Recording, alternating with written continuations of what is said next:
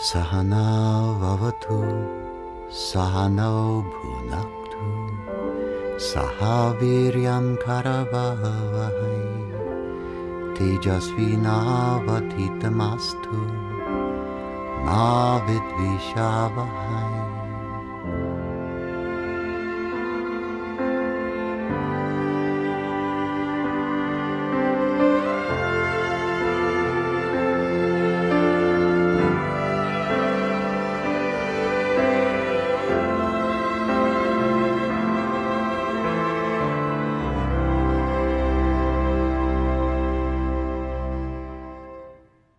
Jai Gurudev.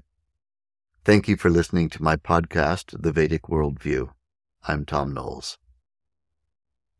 I want to spend a few minutes talking about the misconceptions involved around the word luck. Luck, L U C K, luck.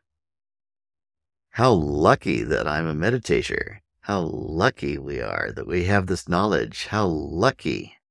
Lucky has entered the common parlance, the vernacular of modern English language, as being synonymous with good fortune.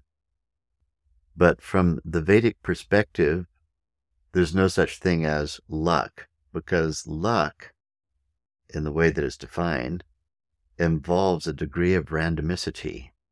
The spin of the roulette wheel and then it just randomly lands on a particular number. And if somehow you manage to choose the right number, you're lucky and you win a whole lot of casino chips, whatever they're worth. Luck. But the fact is, luck is conceived of as a simple random thing. And then if somebody appears to have lots of luck, they better watch out because since it's random, their luck might run out. And luck, therefore, is something over which one has no control. How do I make myself lucky? I don't know. Make the right guess. But watch out, don't get arrogant, because you might make the wrong guess next. So let's dispense with this word luck. And though we can continue using it, I don't want to be the word police. It's important that people speak the way that they feel most comfortable speaking, but we need to understand properly what we mean in the Vedic context when we say luck. Luck, as it turns out, has to do with well deserved, self created good fortune. Well deserved, self created good fortune. You're a Vedic meditator. Are you lucky? Well, if we understand that word properly, yes, you're lucky. But what does it mean, being lucky? It means that you said yes to a critical mass of the right things. When it came time to hear your introductory talk on Vedic meditation, instead of thinking to yourself, hmm, I'll think about that for 10 years and not do anything about it, or maybe I'll go off and learn mindfulness from an app. Instead of going in those two directions, you decided to sign up and take the four days, an hour and a half each day course in how to practice proficiently Vedic meditation as taught by our ancient tradition. And so you said yes to the right thing.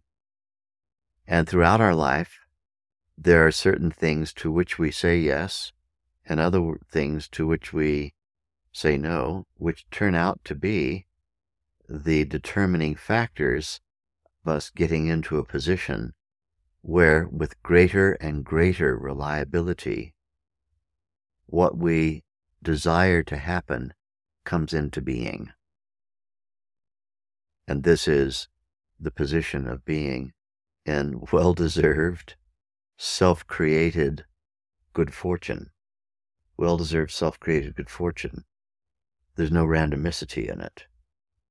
Evolution works along lines of as we reach a certain saturation point, being conscious, a turning point, a tipping point of consciousness, we begin to recognize that thoughts that appear in our mind that have in them a proposition to action.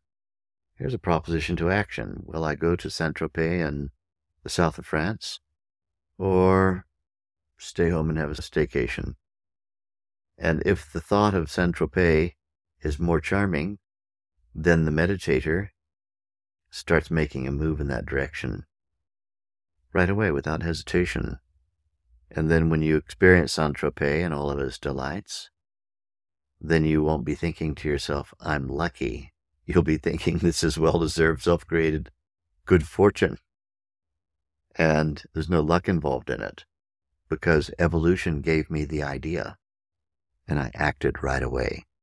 So when we are experiencing our well deserved self created good fortune, our luck, we want to call it that, then we need to acknowledge that there is intelligence involved in having designed consciously own happiness. You see, there's the unconscious design of unhappiness, which is what nine tenths of the population is engaged in at this exact moment in time. The unconscious design of unhappiness. What does that mean? Without realizing that they're doing so, people are trying to get happy but in the process of trying to get happy, they're violating laws of nature and making themselves suffer. So they think they're trying to get happy. You know, I just wanted to get happy, and there were a dozen donuts in the box and a long movie. And after about six donuts, I I began to wonder, but gosh, it was sure yummy getting that icing in my mouth and the movie had such thrilling and scary bits, and I needed something to comfort me. And now the movie's over, and I can't even remember how it ended, but those 12 donuts are in my belly. Oh, I need some Alka Seltzer. I need a magic bullet. I can't believe I ate the whole thing.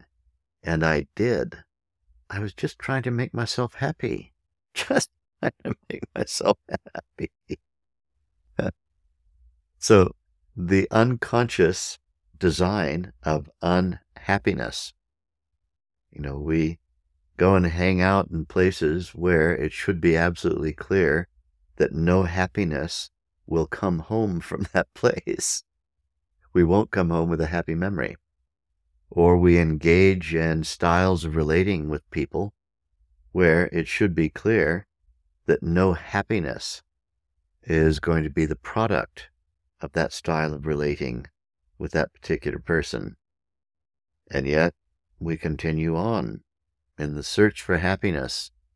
We're willing inadvertently, nobody intentionally creates suffering for themselves. It's an inadvertent thing. Inadvertently, in the search for happiness, we engage in behaviors that violate laws of nature without our knowing so. And then what lands on us is unhappiness. It's not random, it's an unconscious design. And what we're in favor of is the conscious design of happiness. The conscious design of happiness means familiarizing ourselves through meditation with that least excited state.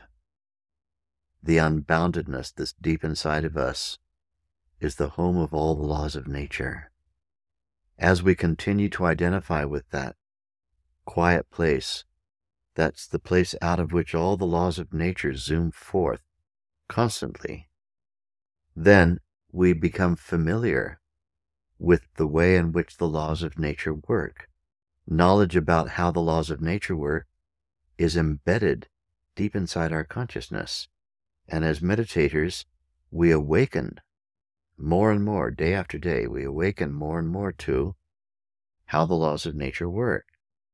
And then we are less attracted to the idea of experimentation with just any old behavior and any old fashion that might somehow, if we're lucky, produce happiness.